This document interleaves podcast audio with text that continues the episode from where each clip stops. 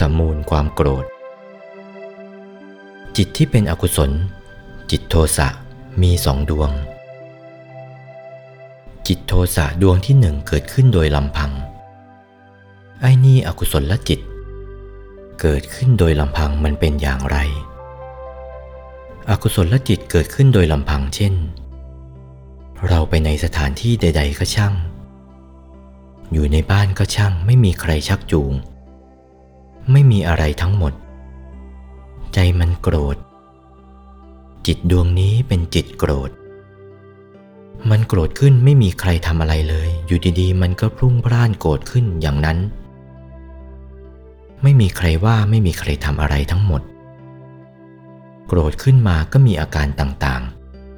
ๆใครจะพูดกระทบกระเทียบเข้านิดๆหน่อยๆไม่ได้ก็แปรบๆขึ้นมาทีเดียวนั่นมันเรื่องอะไรไม่มีใครรู้เรื่องของตัวเลยมันโกรธอยู่ในใจอย่างนั้นแหละนี่โกรธขึ้นโดยลำพังไม่มีใครชักจูง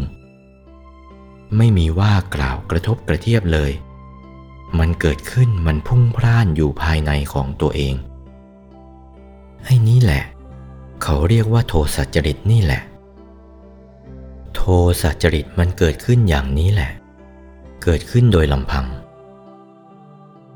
จิตโทสะดวงที่สองมันเกิดขึ้นโดยมีคนชักจูงหรือกระตุ้นเตือน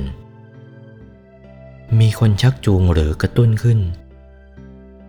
ไอ้นั่นมันยั่วให้โกรธนะสิสามียั่วให้ภรรยาโกรธบ้างภรรยายั่วให้สามีโกรธบ้างหรือชาวบ้านยั่วให้โกรธบ้างคนโน้นคนนี้ยั่วให้โกรธบ้างไม่ได้เกิดขึ้นโดยลำพังมีคนยั่วให้โกรธเอารูปที่ไม่ชอบใจมายั่วบ้างเอาเสียงที่ไม่ชอบใจมายั่วบ้างเอากลิ่นที่ไม่ชอบใจมายั่วบ้างเอารสที่ไม่ชอบใจมายั่วบ้างยั่วเข้ามันก็โกรธนะสินั่นแหละมีผู้กระตุ้นหรือชักจูงให้โกรธขึ้นจิตสองดวงนี้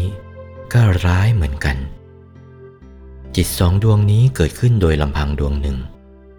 เกิดขึ้นโดยมีผู้กระตุ้นหรือชักจูงดวงหนึ่งจิตเหล่านี้พออธิบายง่ายหรอก